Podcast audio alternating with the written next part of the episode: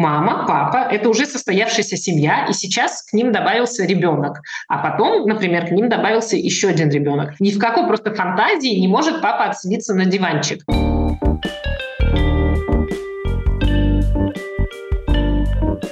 Здравствуйте.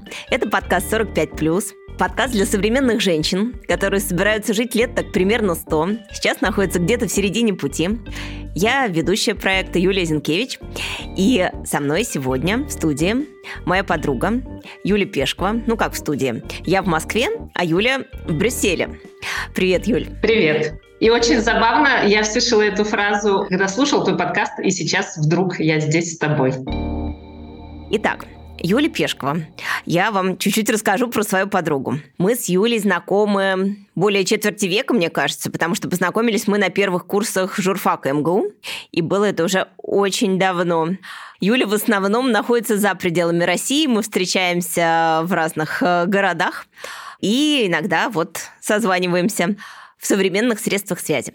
Юля вообще в свое время была главным дизайн-критиком страны, как мы считали, внутри своего дружеского круга. Но мне кажется, это не только был э, наш внутренний разговор, а это было общепризнано, потому что Юля писала про дизайн в «Коммерсанте». Круче площадки уже не было. Но потом Юля сменила свою карьерную траекторию, так же, как сменила страну. Давай по порядку. У нас есть сегодня несколько основных тем. Тема парности и счастливой жизни в семье, что редкость в наши дни, потому что в какой-то момент, послушав несколько выпусков, Юля мне говорит, почему ты все время разговариваешь с позиции свободной женщины, а есть же еще семейные люди. Я говорю, ну давай поговорим об этом. Также мне очень интересно, чем ты теперь занимаешься, потому что Юля придумала совершенно уникальную тему и ее развивает очень последовательно.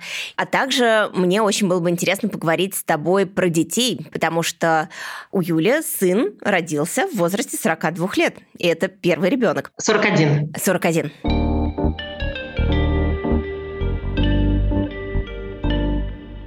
Давай расскажем вообще, как ты познакомился с своим будущим мужем. Мы познакомились в автобусе в Индии. Эту историю, конечно, надо рассказывать подробнее, потому что это был не просто автобус, как я помню, а спальный автобус. На тот момент наша общая подруга Лена жила в Индии. И у Гийома, которого я совершенно не знала, тоже была подруга Мари, которая тоже жила в Индии. И вот так получилось, что я решила проведать э, свою подругу Лену. И произошло это в районе Нового года. Соответственно, мы там прекрасно отпраздновали Новый год. Дальше мы оба приехали в Гоа, где мы совершенно не встретились, хотя оказывается, что мы лежали на соседних э, лежанках и ели в соседних кафе. И потом мы сели в один и тот же автобус. Но опытная моя подруга Лена сказала мне, покупай два билета, потому что там лежанки двухместные. То есть ты будешь лежать на кровати с каким-нибудь индусом, если ты купишь один билет. На кровати в автобусе? Да. А Гийом этого не знал. Соответственно, он купил один билет, и когда он пришел, оказалось, что на его кровати уже лежит какой-то индус. И, в общем, они там всю ночь, соответственно, пролежали на этой кровати вместе. А кровать, чтобы вы понимали, такая сантиметров, наверное, 70 шириной. Ну, примерно плацкарт. Итак, ты прилетела из Москвы. А Гийом прилетел прилетел из Брюсселя. Ну вот, это ночные автобусы. Гийом всю ночь проспал, а я всю ночь с какими-то немцами сидели на самых дальних сидениях в хвосте автобуса, который страшно трясет. И, в общем, спать там совершенно невозможно. Ты просто подпрыгиваешь, как картошка в грузовике. Вот, в общем, мы весело провели время, и к утру, соответственно, мы были ужасно помятые, в похмелье, вода у нас кончилась, от нас пахло сигаретами, потому что мы там еще втихаря курили в окошко. А Гийом проспал всю ночь и был свеженький. И вот мы ехали, ехали, приехали в Бомбей, и почему-то как-то Бомбей уже начал сменяться какими-то полями, озерами, а, собственно, в автобусе остались только мы с парой немцев и вот этот незнакомый мне юноша. Он побежал спрашивать водителя, что происходит, куда мы едем, где Бомбей. И оказалось, что Бомбей уже давно кончился, и автобус едет в обратную сторону, и мы уже отъехали километров 100 от Бомбея. Мы все вышли и оказались на каком-то пригородном шоссе. На обочине. На обочине, да, это было раннее утро, страшно медленно ехали машины в сторону Бомбея, и, маша руками, мы остановили такси, вместе в него сели, и я, соответственно, оказалась зажата между немкой и Гийомом посередине, и отправились в наш путь в Бомбей, который был очень долгий. Это, наверное, самая была долгая поездка на такси в моей жизни. За время этой поездки мы с Гийомом успели все обсудить. Его совершенно не смутило, что я скурила, наверное, пачку сигарет тоже за эту дорогу, потому что я в тот момент курила, а он, как потом мне сказал, готов принять все, кроме курения. Это было вот с его стороны, я думаю, самая большая уступка, что мог бы сразу, собственно, закрыть этот вопрос, так, курящая девушка, проходим мимо. Но нет. И когда мы добрались наконец-то до Бомбея, немцы куда-то слились быстро. Потом мне Гийом сказал, что он им шепнул на ухо, типа, ребята, э, как бы вы здесь лишние. Судьба решается. Давайте проваливайте, моя девушка. И они, да, они быстро куда-то, собственно, свалили, и остались мы вдвоем. И Гийом мне предложил, давай снимем номер вместе, потому что, а чего, собственно, деньги тратить? Сэкономим. Решительный какой. Тем более, что спать нам в нем не нужно, у нас ночные самолеты. Но я тут же подумала, ох, ну эти французы, это чисто экономия, ну известно же, жадная нация, ничего плохого, собственно, мне от него не будет. И согласилась. Ну, действительно, мы там просто оставили вещи, приняли душ и ушли гулять. Все прошло совершенно как э, в фильме «Римские каникулы». Мы плавали на кораблике, ходили в кино, где мы три часа смотрели фильм на совершенно непонятном нам языке. Вообще все было очень странно, конечно, в тот день. То есть вам показали сразу проекцию всей вашей будущей жизни. Что вы будете делать вместе? Я бы сказала, что этот день был, наверное, противоположность нашей жизни, которая вполне себе нормальная. Вот не буду врать, никакой любви с первого взгляда у меня не было. Но все было очень естественно, поэтому, когда Гийом собрался меня поцеловать, я совершенно не отказалась, но в этот момент выяснилось, что мы делаем что-то страшно неправильное и незаконное. Нельзя целоваться на индийских улицах? Нельзя, да. И на нас, по-моему, одновременно накинулись с одной стороны полицейские, а с другой стороны нищие. Мы потом убегали от них ото всех, спрятались в нашей гостинице, и откуда буквально там через полчаса я уже отбыла оставив э, Гийому свой имейл. Дальше была классика ICQ, вот если кто-то помнит такое слово, Skype, письма с Google переводчиком. И встретились мы живьем где-то через 4 месяца в Милане, куда я поехала на Миланскую выставку. Гийом туда прилетела из Брюсселя. Потом в следующий раз мы встретились в Стамбуле, потом мы встретились в Брюсселе. И, в общем, наши встречи а, дошли до интенсивности примерно два раза в месяц. И в середине лета Гийом мне сказал, ну что, собственно, давай приезжай ко мне жить. Я как-то ему сказала, давай. Какой решительный, за полгода все решил. Да. Прекрасно. И ты согласилась. Я даже не сказала ему, может быть, я подумаю, или... Э, ну, надо признать, что он меня спросил после очень хорошего ужина и, наверное, там, пару бутылок вина. Мне кажется, кулинарная тема всегда была твоей слабостью. Итак, переехала. С Гийомом не было никаких проблем. Вот что с Гийомом удивительно, несмотря на то, что он француз, и вообще-то у французов и русских очень много культурных отличий, но, в общем, была масса э, всяких моментов, на которых мы могли бы с ним начать ссориться, как-то припираться, но все было настолько естественно. У меня было ощущение, что как бы коряво я не сказала фразу, он все понял. То есть у меня такого не было ощущения с моими русскими бойфрендами. Естественно, вот это, наверное, главное слово, собственно, в наших отношениях.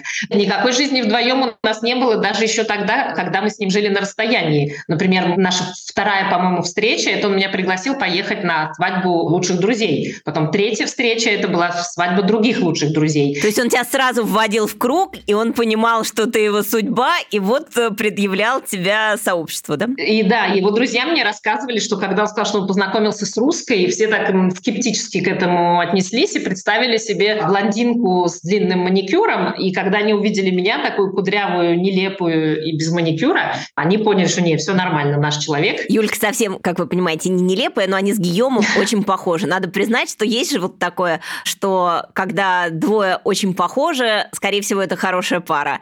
То есть и были похожи, и с годами стали еще более похожи. Это два кудрявых человека. И он сразу же меня познакомил с родителями. А сколько вам было лет? Нам было по 30 приблизительно. А, ну то есть уже взрослые люди. Взрослые люди, да. 29, наверное, нам было лет. Когда я переехала, нам было 30. А вы ровесники? Гийом все время указывает на то, что я нашла молоденького, потому что он моложе меня на целых три месяца. Ах, вот оно как. Единственное, выяснилось уже, когда я переехала, что у него есть неприятное свойство характера, которое мне напомнило моего папу. Он страшно вспыльчивый. И вот это было легким шоком. А я ужасно не люблю, когда люди кричат на меня или при мне. И я помню, что я даже первые несколько раз от неожиданности плакала. Но он понял, что это очень меня триггерит, и, в общем, старался как-то тоже держать себя в руках. Но в любом случае, даже если это происходило, он всегда первый приходил мириться. Вообще, по сравнению с русскими мужчинами, ну так я, конечно, упрощаю и обобщаю, европейские мужчины, мне кажется, более договороспособные. Я сужу по Гийому и вот нашим общим знакомым, действительно с ними можно говорить словами через рот. И они способны признавать свои ошибки и могут прийти даже первые. Что касается Брюсселя, мне совершенно не понравился. Чтобы я себя почувствовала здесь своей, ну, прошло, наверное, несколько лет. И если бы меня спросили, Юля, в каком городе ты хочешь жить, я бы не ткнула пальцем в Брюссель.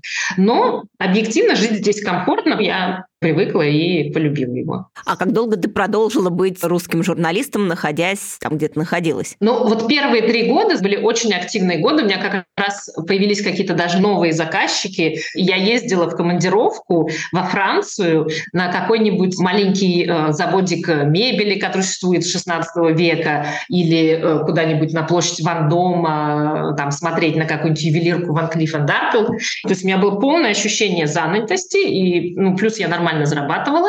И, в принципе, так бы, наверное, продолжалось еще несколько лет, но мы все знаем, да, что случилось постепенно со всеми журналами. Кризис все-таки в какой-то момент настиг и российские медиа, и, собственно, большинство тех, с кем я сотрудничала, больше не существует. В 2010-м мы переехали обратно в Москву. Гийом, еще когда мы с ним общались на расстоянии через ICQ, он купил себе самоучитель по русскому языку. О, какой милый. И начал почитывать его, да, перед сном. Потом он даже э, взял несколько частных уроков уроков. И вообще все время, что мы с ним общались, говорил, вот, хорошо бы, конечно, пожить в России, чтобы я лучше узнал. Но это любовь. Слушай, ну бывает любовь и без этого. Люди настолько открытые культуре другого человека, это большая редкость. Ну, в общем, предоставилась возможность поехать поработать в делегации Европейского Союза в Москве. Ну, Гийом дипломат, как я понимаю, да? Ну, называет этих людей скорее не дипломатами, а еврократами. Он работает в Европейской комиссии. Но надо заметить, что когда мы познакомились, познакомились, он в ней совершенно не работал, и зарплата у него была меньше, чем у меня.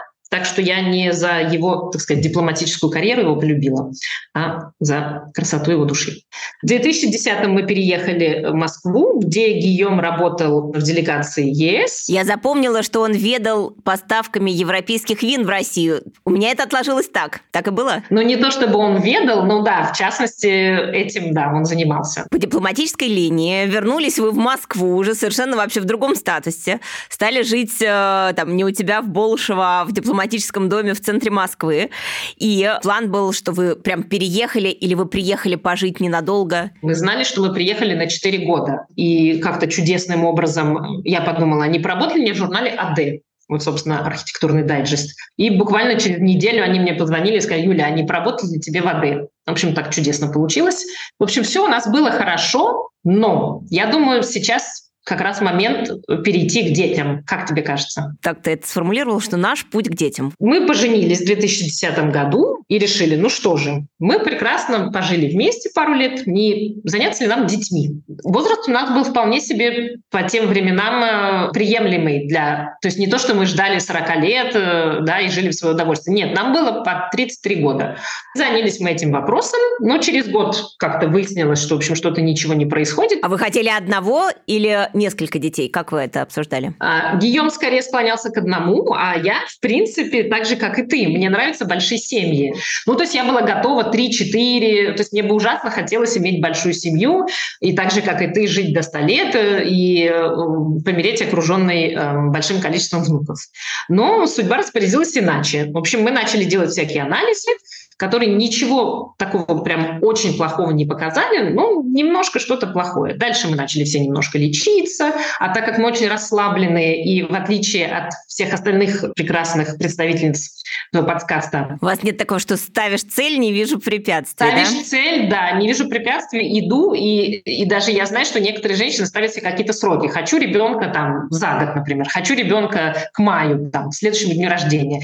Технические средства это позволяют, ну, если еще удача сопутствует. Нет, у нас такого не было, мы продолжали жить нормальной жизнью, и я думаю, что даже большинство людей, наших знакомых, и не знало, что у нас какие-то процессы происходят. Ну да, казалось, что вы просто прекрасно вообще планируете путешествие. Я помню, что мы ездили зимой в Сибирь, и героический Гийом в минус 30. Помнишь, мы ездили в Томск, в Новосибирск с друзьями. У нас прям была концепция, что чем холоднее, тем больше мы вообще проникнемся духом места. Помнишь, мы ехали на машине по какому-то страшному, пристрашному бездорожью в Терем? Мы ездили с тобой в Терем Асташова осенью, когда настолько развезло дороги с тобой с Гийомом, что в какой-то момент э, пришлось выйти из машины, машина застряла в болоте, ее надо было тянуть на тросе, и там даже есть такие какие-то ралли «Полная чухлома» это называется, когда вот мужики развлекаются тем, что машина заехала в болото, почти утонула, и вот они там лебедкой вытягивают об ствол дерева. В момент этой поездки во мне сидел подсаженный эмбрион, и, в принципе, если бы я была разумной девушкой, я должна была бы э, лежать в кровати все это время. А не вытаскивать джип из болота, я не знала. Ты помнишь, что мы делали дальше, когда джип все-таки выплыл из этого болота? Мы оказались э, в странном доме художника с красивыми какими-то росписями, встречали рассвет в 5 утра. И что-то еще выпивали при этом, мне кажется. Да, мне кажется, местные напитки типа самогон, подстреленная деревенским мужиком утка, которую там Андрей Павличенков варил в каком-то большом котле. То есть это были такие экстремальные натурально приключения. Кто ж знал? Что тебя надо беречь? Ну вот, в общем, мы делали вид, что у нас в жизни ничего особенного не происходит. Мы ездили на каникулы, э, ходили... Ну, в общем, жили совершенно нормальной жизнью. Я помню, что у вас была тайная мысль, что вы будете в Москве, и рядом будет твоя мама, она же бабушка, и как прекрасно вот младенец, вот бабушка при нем, да? Естественно, был план, что мы приезжаем, я немедленно беременею, э, младенец, э, бабушка, все счастливы, тетя. Да, план был такой. И у ребенка тут же база русского языка образуется. Но нет. Ну, в общем, за годы жизни в Москве мы успели сделать четыре ЭКО. То есть это не очень много. В принципе, если напрячься, 4 ЭКО можно сделать за полгода. Вот. Но мы их сделали, они растянулись у нас на 2 года. Каждый раз, когда ты делаешь анализ и выясняешь, что нет, ты не беременна, ну, это м, такой стресс, ты рыдаешь, например, 3 часа, но вот если убрать вот этот вот момент, принципе, вся гормональная терапия, все эти операции по там, забору, подсадке и прочее, все это прошло как-то неплохо. И вот всем, кто этого боится, я могу сказать, что, ребята, все очень индивидуально, у меня не было никаких побочек. Вот. Ну, в общем, бабушка несостоявшаяся была, конечно, разочарована, но пришлось нам уезжать обратно в Брюссель, когда закончился вот этот контракт. И мы продолжили наши детские дела в Брюсселе. Но вы очень держались вместе, да? Просто я знаю много пар, которые развалились на стадии, когда не получались дети, когда муж так хотел ребенка, и вот дети не получаются, и он сохнет, чахнет э, без ребенка, он там разворачивается, уходит. Но вы все время держались вместе за руки, и это была ваша общая там беда и боль, но при этом вы друг друга поддерживали. Слушай, абсолютно. Вот мы с Гиомом можем поссориться, например, из-за того, что кто-то, не знаю, плохо помыл посуду, и мы знаем, кто. А, но мы никогда не ссорились по важным вопросам. Вот это для нас был важный момент. И да, мы хотим ребенка, но главное, чтобы мы были вместе. То есть мы вместе — это все. Это уже состоявшаяся семья, и как получится. То, что вы вместе, это, конечно, это очень чувствуется со стороны. И я помню, что у вас есть прям специально выделенное время, чтобы быть вдвоем там в любом дне. Меня очень удивляло, когда я вам звоню в момент ужина, а ты говоришь, нет, ужин ужин – это святое, как же я должна вот э, с мужем поговорить. Вот это вот как бы редкость и не очень характерно, мне кажется, вообще для российских семей. Это французская история. Действительно, еда – это для нас святое. То есть не общение вдвоем, а еда? То есть тут что первично? Не то, что лежит в тарелке, а еда, скажем, процесс ее потребления, что да, ужин – это когда собираются ну, обед и завтрак также, когда собираются все, ну, наша немногочисленная семья, собственно, да, три человека, и мы в это время общаемся. В глобальных вещах вы держались вместе, четыре подсадки не привели ни к какому результату. Я знаю, что было еще продолжение, что вы уже дальше пробовали другие клетки. Расскажи, если это не секретная информация, вообще, что было дальше и сколько лет это все заняло? Да, э, когда мы переехали в Брюссель, я сделала еще в разных больницах со своими яйцеклетками два раза, шесть уже в сумме, да, и на вот этот шестой раз мне врач сказала, что-то похоже, что может быть дело в твоих яйцеклетках, давай попробуем с донорскими. И это был первый такой шок, потому что это уже все, это значит, нужно тебе проститься с идеей э, своего биологического ребенка. Это я долго принимала, дня три, наверное, но в итоге приняла. Какая ты, Юлек, легкая. То есть продала три часа, пошла дальше, принимала долго, дня три, пошла дальше. Вот твоя легкость это, конечно, хорошая подпорка в жизни. Слушай, это очень странно, потому что моя легкость распространяется на серьезные решения, но я могу реально 15 минут стоять в магазине и выбирать между двумя курицами, потому что, например, одна биологическая, но не местная, а вторая местная, но не биологическая. Вот какие-то простые вещи меня э, ставят в тупик. Пусть только такие вещи ставят тебя в тупик. Это тоже к вопросу про легкость. Ну, ты знаешь, курицу я выбираю чаще все-таки, чем принимаю решение по поводу яйцеклеток, поэтому... Итак, три дня шока. А что дальше? Да, и потом мы решили, что все-таки главное, что, во-первых, я этого ребенка выношу, а во-вторых, он будет нашим. То есть чья яйцеклетка, неважно. И надо сказать, что у наших друзей у некоторых такая же история здесь, и действительно, твоя яйцеклетка, не твоя яйцеклетка, совершенно прекрасные, счастливые семьи, никто уже не вспоминает, а откуда взялась эта клеточка. Ну, в общем, донорские яйцеклетки. Все очень непросто, нужно стоять в очереди, нужно ждать донора. Ну, в общем, это была целая история, которая растянулась еще, наверное, года на три и донор какой-то не выбранный вами, а вот э, подойдет очередь, кого дадут, или ты можешь выбрать человека похожей внешности, или как это устроено? Нет, здесь, в Бельгии, ты, если это анонимный донор, ты его не выбираешь. То есть это может оказаться чернокожая девушка двухметрового роста? Нет, конечно же нет. Э, они подбирают по базе кого-то, кто похож на тебя. Вот, например, вот в случае двух моих подружек, у которых донорские яйцеклетки, у них, у обеих девочки ну, абсолютно копии мам, то есть ты в жизни не подумаешь, что это донорская яйцеклетка. Есть еще другая опция, что ты приводишь кого-то за руку, и это твой знакомый человек, например, твоя подруга или твоя сестра, которая дает яйцеклетку. Вот мы к этому не прибегли, у нас была э, анонимная. Это все занимает годы, потому что очередь, э, к сожалению, людей, у которых трудности с э, репродуктивной функцией, больше, чем людей, которые хотят поделиться своими яйцеклетками. Ну, в общем, четыре попытки с донорскими яйцеклетками. Результат тот же – ноль. Ну, в общем, в сумме у нас было 10 попыток, и заняло это 8 лет. И вам стало по 38 лет? Ну, 38-39, да.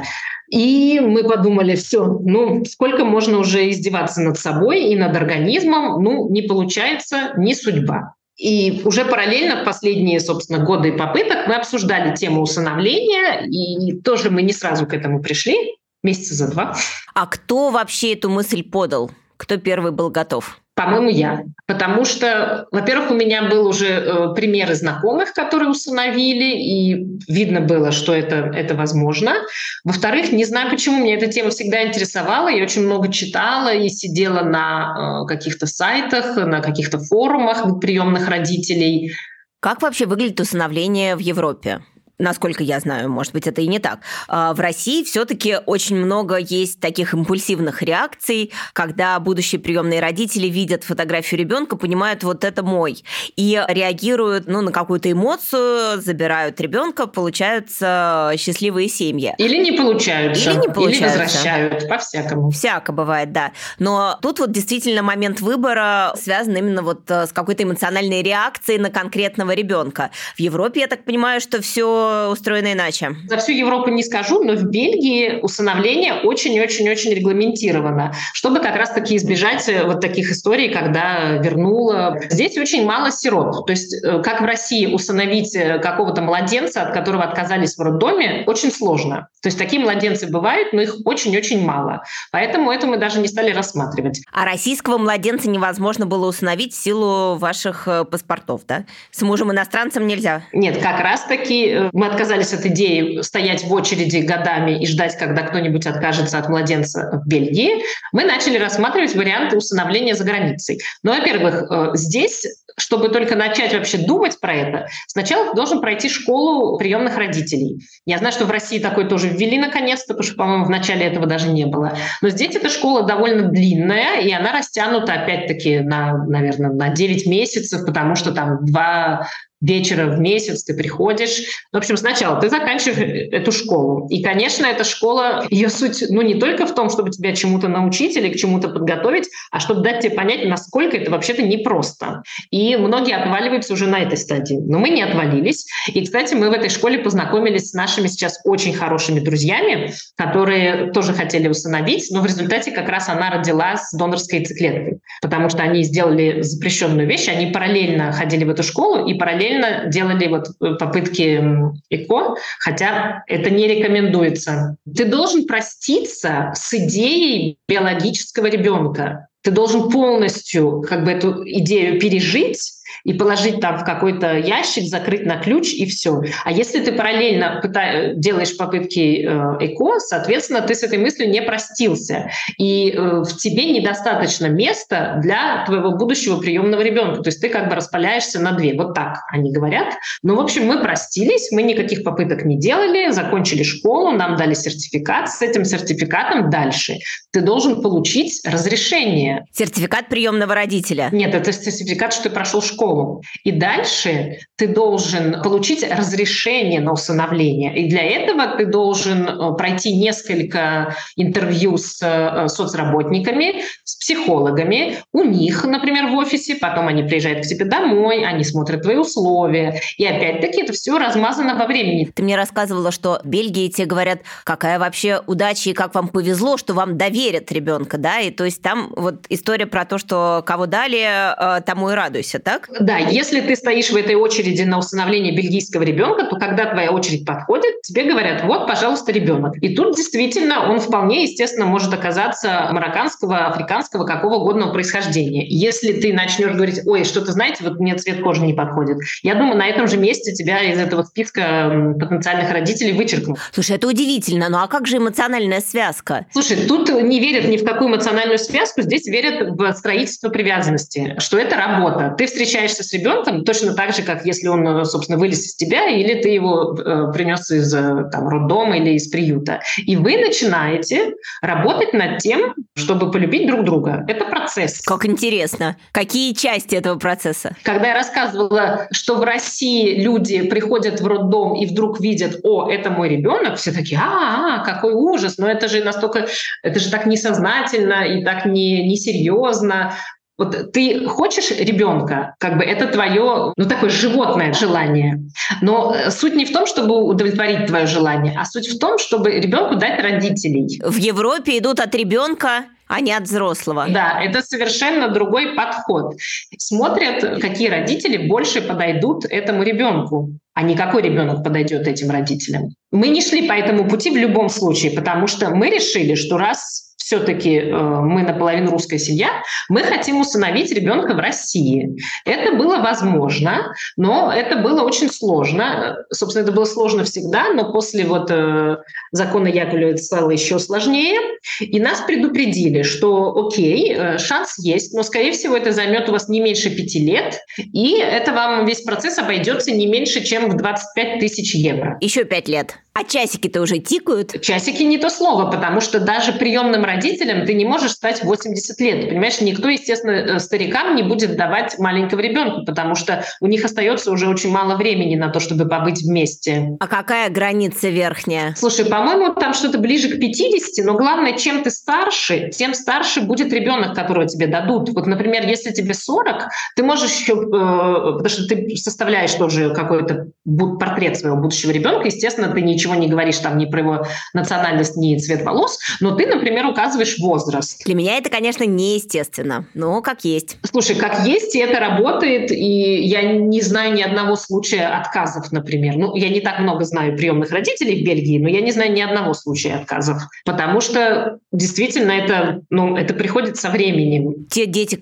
которых ты знаешь, это здоровые дети? Слушай, я не знаю ни одного случая усыновления в Бельгии, я знаю только из-за границы. И из-за границы, конечно, очень много детей с отклонениями, да, потому что все страны, они в первую очередь в приоритете у них э, местные усыновители, которые, естественно, в первую очередь берут э, здоровых детей, и дети с какими-то особенностями, они остаются в конце вот этого списка, и именно оттуда в основном предлагают уже иностранным усыновителям. И Россия в том числе, и люди, которые доходят конца этого пути, это просто герои, потому что действительно это 5, 6, 7 лет ожидания, у тебя могут в какой-то момент сказать, нет, там мы передумали, что-то пошло не так, вы не получите этого ребенка, хотя ты уже мысленно с ним сроднился, а потом ты снова ждешь.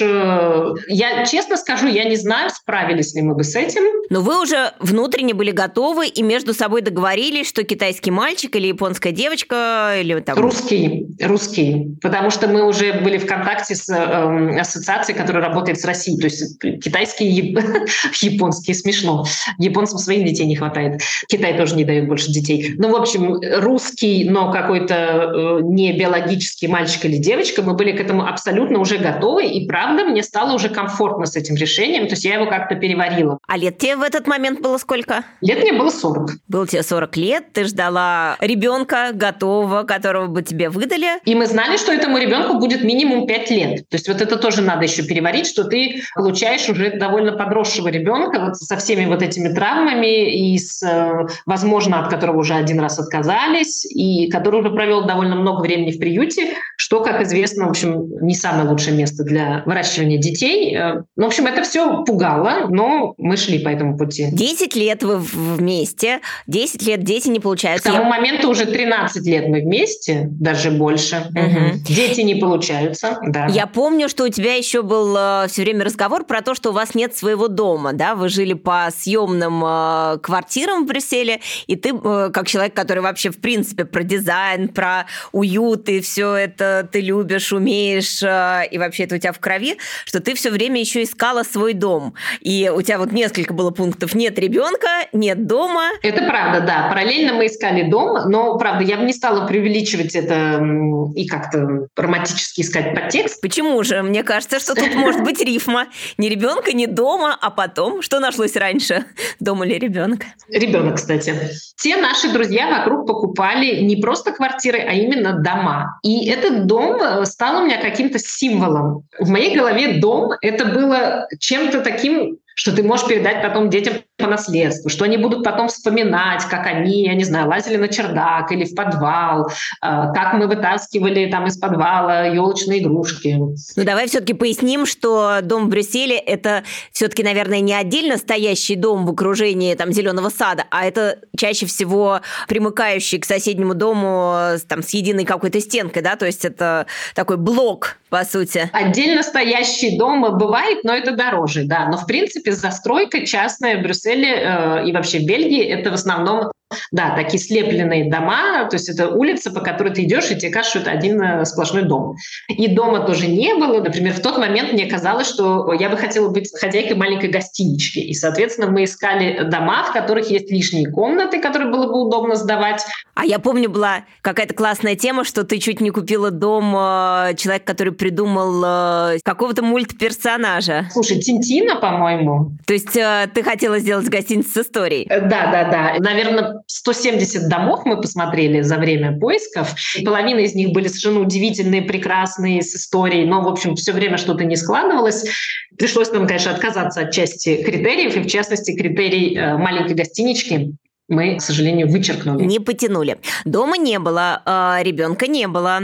Тем не менее, вы были вместе, были в гармонии, путешествовали от Японии до Мексики. В общем, жили неплохо. Япония с Мексикой была уже, собственно, когда я была беременна. Так, вот давай расскажем, как же это все-таки наконец случилось. Слушай, ну, честно, не знаю подробностей.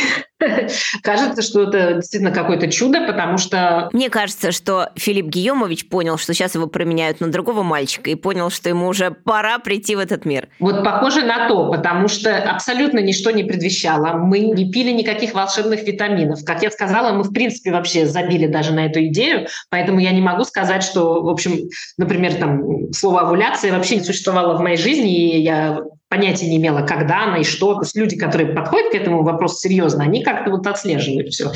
Ну, то есть ничего, никаких усилий не было приложено. Ну, видимо, вы просто расслабились. Расслабились мы уже, да мы, в принципе, не напрягались. Но когда мы потом пришли э, через несколько месяцев к нашему человеку в соцслужбе и сказали, вы знаете, вот да, неловкая такая ситуация, вот я беременна, она хохотала и сказала, что это очень типичная история, что почему-то к ней каждый второй человек вот приходится сообщать такую новость. Думаешь, что климакс, а оказывается малыш. Возможно, я, кстати, думала, да, что у меня климакс, когда у меня была задержка два месяца, э, потому что все возможно, правильно, в 40 лет уже.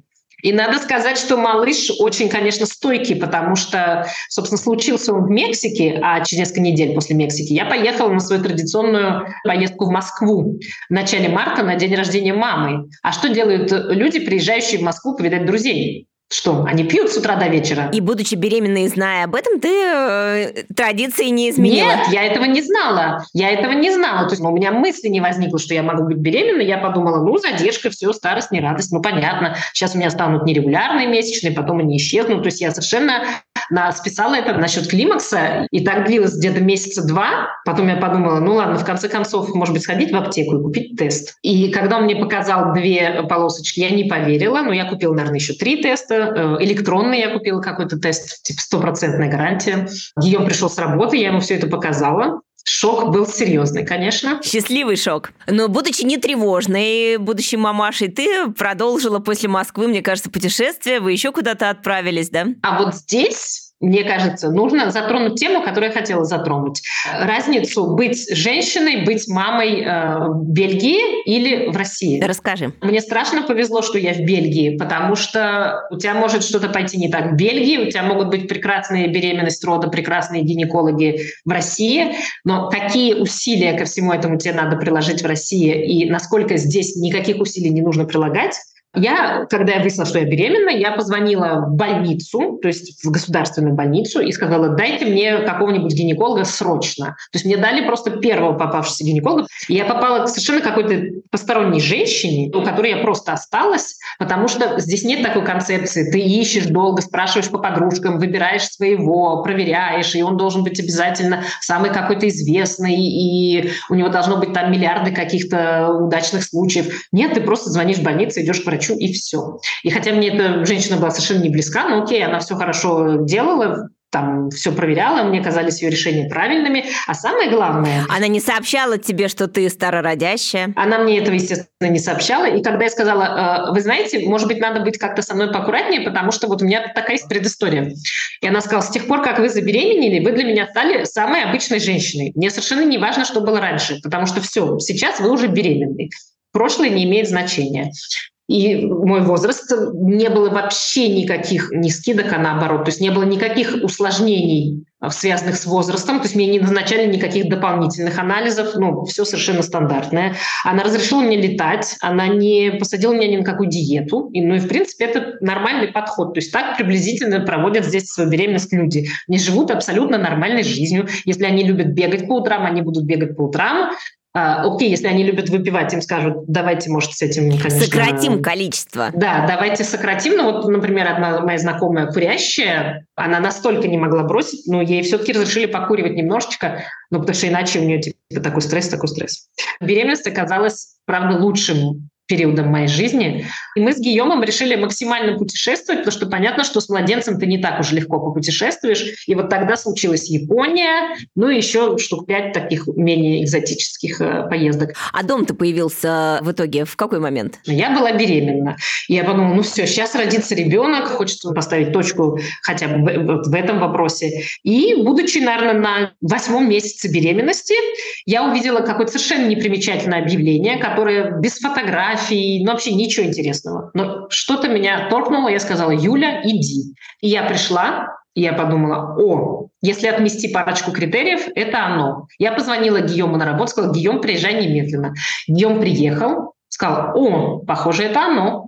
И мы вечером за ужином сели, поговорили, и написали хозяину, что мы берем. То есть это мега быстрое решение. Пазл сложился. Не прошло и пяти лет поиска дома, как он нашел вас, своего. Хорошие дома уходят за минуты. То есть, например, люди иногда даже не приходят смотреть, они могут позвонить хозяину хозяину сказать э, берем, если все, параметры все подходят, особенно если это для инвестиций. Гораздо сложнее, конечно, когда ищешь для себя, но сколько раз мы видели, когда ты смотришь дом, и рядом с тобой другой человек его тоже смотрит, и такой берет бумажку и пишет, я вам предлагаю там такую сумму. У вас еще и аукцион, я так понимаю, среди покупателей, да? То есть надо перебить другого? Да, еще бывает, да, кто больше, кто больше даст. Но тут все обошлось, дом достался вам. Да, тут все обошлось, потому что нам повезло, дело было в августе. В августе все нормальные люди отдыхают, и мы тоже должны были уехать через три дня. Я помню, что я его посмотрела 1 августа, 2 мы все уже подписали, и дальше этот процесс занял 6 месяцев, потому что в Бельгии все медленно, а у нас было особенно медленно.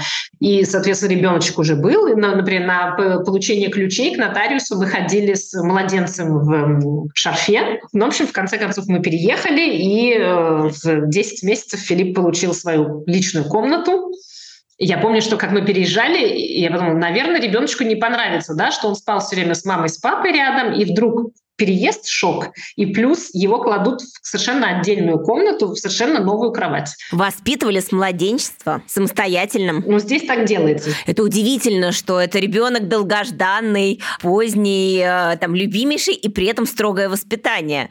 То есть отдельная комната, никаких э, поблажек, э, там, не зацелованных. Нет, нет, нет, слушай, это абсолютно, это абсолютно не строгое воспитание, это еще момент. Быть родителем в Европе, быть родителем в России. Что есть разница? Слушай, в России э, на маму возложен просто какой-то совершенно непосильный груз. Например, она должна кормить грудью до трех лет, иначе она плохая мать. Ну вот потому что кормление – это же самое вообще лучшее, что ты можешь дать своему ребенку. Соответственно, это кормление превращается в то, что папа отселяется на диванчик, э, мама спит с ребенком в одной кровати, потому что надо же кормить по требованию, поэтому ребенок просыпается 25 раз за ночь, и это будет папу, и вот Мама с ребенком в таком симбиозе пребывают какие-то долгие месяцы и годы. А в Европе никакого насилия, да? Хочешь корми, хочешь нет? В Европе подход такой. Первое – это здоровье, благополучие мамы, тоже это самое главное. Второе – это благополучие пары, потому что если папа отселяется на диванчик, э, как бы мы не знаем, чем это может закончиться, и даже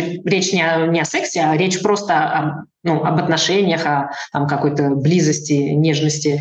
И здесь папа не выталкивается из этого круга, в котором в России оказывается мама с младенцем. Здесь мама, папа — это уже состоявшаяся семья, и сейчас к ним добавился ребенок. А потом, например, к ним добавился еще один ребенок. Ни в какой просто фантазии не может папа отселиться на диванчик окей, да, ребенка надо кормить, и мы какое-то время будем просыпаться вместе, э, но там мы ставим рядом люльку или вот такую кровать, у которой нет одной стенки, соответственно, ребенок там может переползать.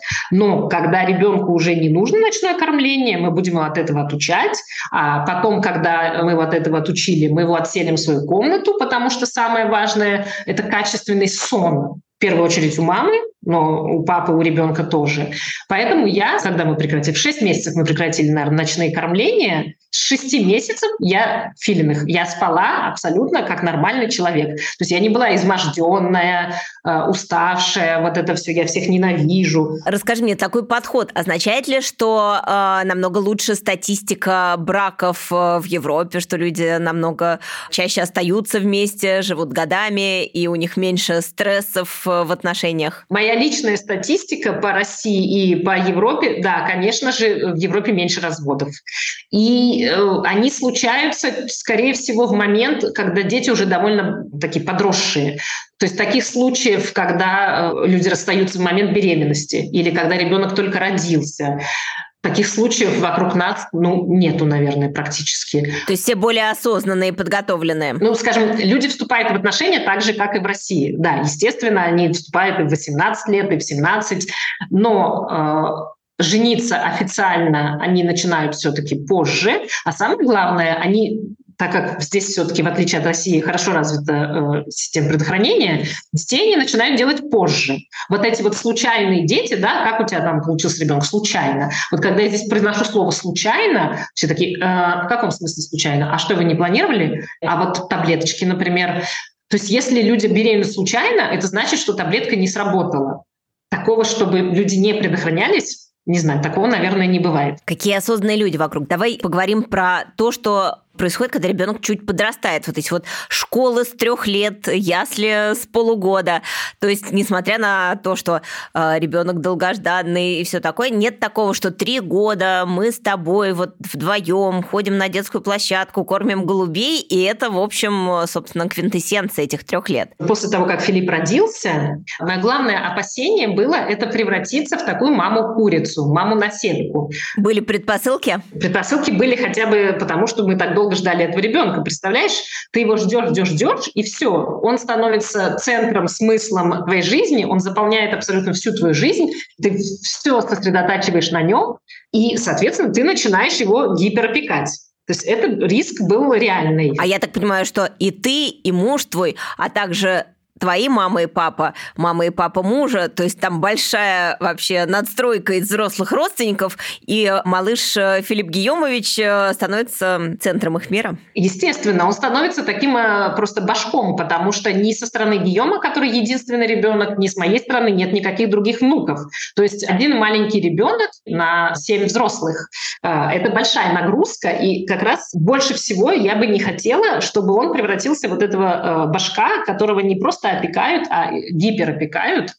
И поэтому я неожиданно, ну, это черта моего характера, да, я стала дико расслабленной и совершенно не тревожной мамой. Неожиданно, правда. Да. Но я решила, что для меня такой подход будет каким-то более комфортным, потому что я не хочу идти по этому русскому пути, когда мама с ребенком абсолютно сливаются в единое существо, и вот когда обычно происходит разделение, ну, вот это отделение, да, ребенка, когда он осознает себя как личность, я точно не помню, это там 8-9 месяцев происходит, с русскими детьми это происходит мне кажется, лет 18, да и то не всегда. В общем, мне этого не хотелось по двум причинам. Первое, не хотелось душить ребенка вот этой своей э, любовью и опекой. И второе, странный момент, при том, что мне не, не 70, а всего было 41, когда он родился, все-таки, согласись, 41 — это не 21, да? Жить тебе осталось уже немножечко меньше, и время, которое вы проведете с ребенком, его меньше. Ну да, я понимаю, звучит нелогично, потому что казалось бы, да, надо тогда все, круглые сутки с ним проводить. Нет, мне показалось, что мне нужно как можно быстрее ребенка отпустить, и что ли, ну, чтобы он понимал, что в его жизни есть не только мама, у него есть папа, у него есть другие родственники, а также вокруг него много хороших людей, которым он тоже может доверять. А, не обязательно эти люди на всю жизнь, ну вот, например, в яслях у тебя есть воспитательница, и в тот момент, когда ты не с мамой, она тебе ее заменяет, и это добрая, хорошая женщина, ты всегда можешь к ней подползти, ее обнять и поплакать. А, как Филипп, например, э, когда я его в год отдала в ясли, это дико поздно по местным меркам, совершенно прекрасно прошла адаптация, потому что я совершенно, у меня не было вот этой паники, что а как же я свою кровиночку от себя отрываю, боже мой, как же он там с чужими этими тетками и детьми, а ведь они форточку будут открывать, и их всех продует, они все заболеют. Ну да, мне кажется, твой малыш, он в таком доверии к миру, он э, позитивный. Ну дальше не забываем, что как бы случился ковид, потом случилась война, поэтому не все совсем идет по плану, и бабушки, дедушки не, не так часто видят своего внука, и это проблема. Это, наверное, наша самая большая проблема с Филиппом, но делаем, что можем.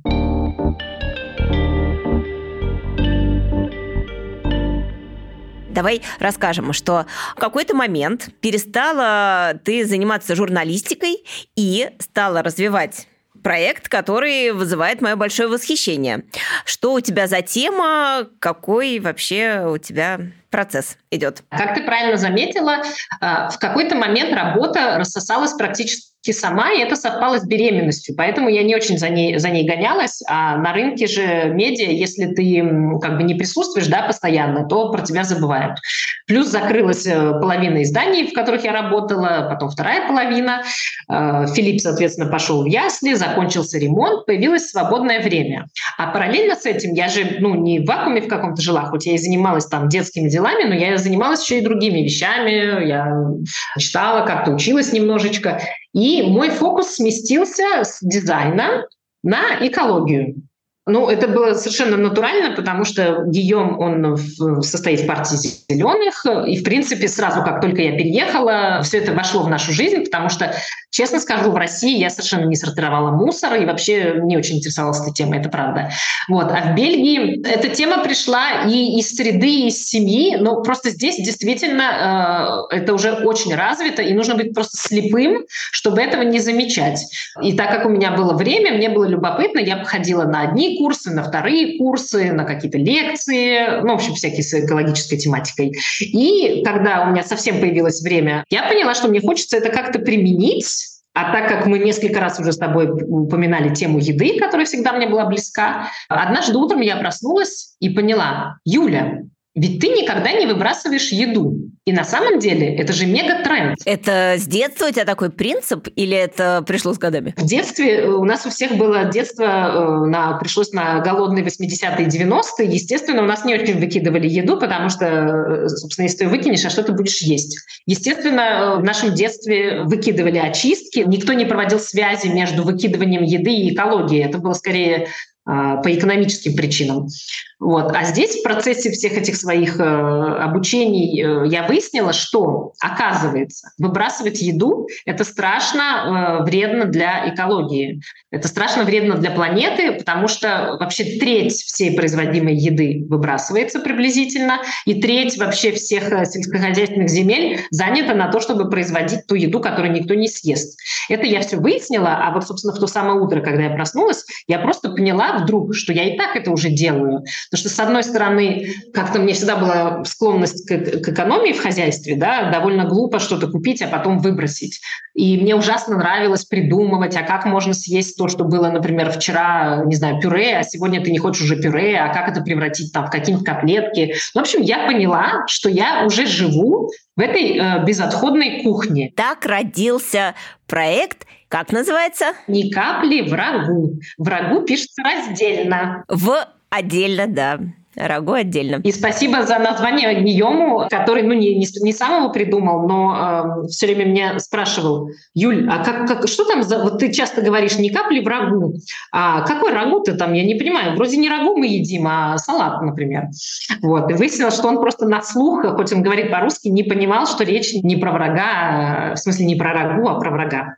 Ну вот, и так родился проект «Ни капли в рагу». Это блог в Инстаграм на русском языке. Почему на русском? Потому что у меня было ощущение, что ничего на русском языке не было на эту тему. Только какие-то э, хаотичные упоминания у экологических блогеров, которые занимаются общей экологической тематикой, иногда они про это писали. Я подумала, Юля, ты должна стать тем человеком, который расскажет русскоязычной публике... Откроет глаза русским хозяйкам на экономику домашнего хозяйства. Что можно не выкидывать еду, что это легко, просто весело, а главное, это очень важно. И если мы не будем выкидывать еду, мы тем самым поможем гораздо больше планете, чем даже отказом от перелетов, например, или отказом от использования машины. Хотя это тоже неплохо. В первую очередь ты о планете заботилась или об экономике? Домашнего бюджета? Все это вместе. Ну да, если я пытаюсь, например, кого-то соблазнить этой тематикой, я, конечно, буду указывать и на то, что это важно для планеты, и э, на то, что это, собственно, полезно тебе, потому что ты будешь экономить э,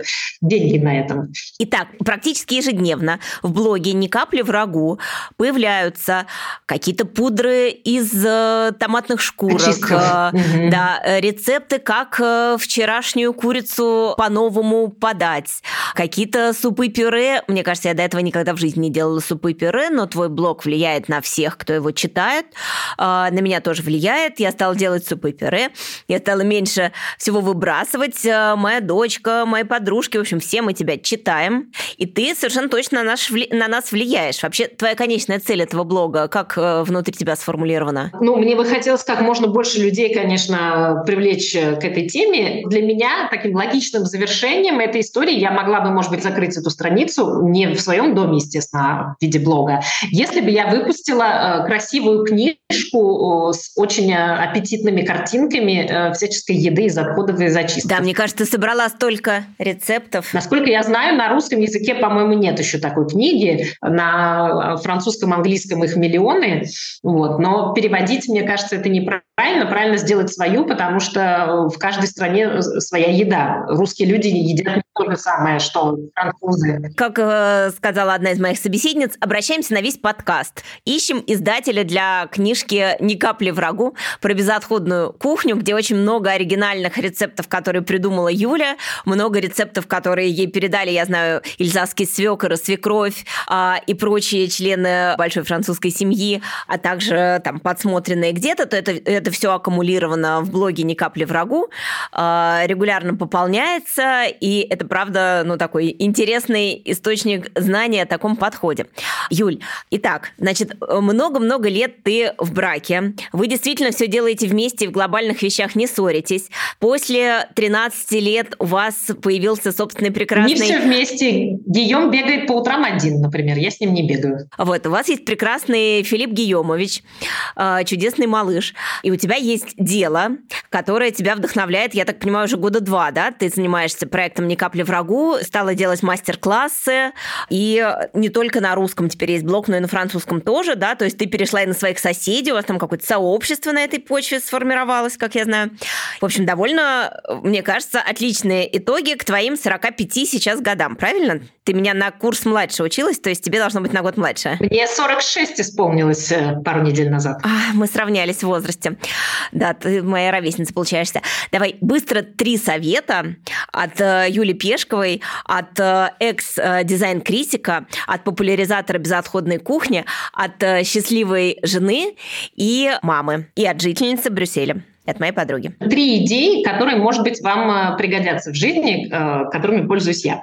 Первое касается э, семейной жизни, которая у нас совершенно не идеальная, но у нас есть традиция, точнее правило, которое придумал Гийом.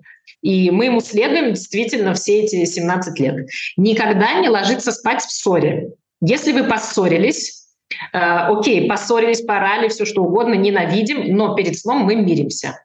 Нельзя давать этой ссоре куда-то прорасти внутрь и просыпаться э, в состоянии ссоры. Это первое. Но это отличный совет, кстати, не только в семейной жизни вообще, беру на заметку. Так. Хорошо же.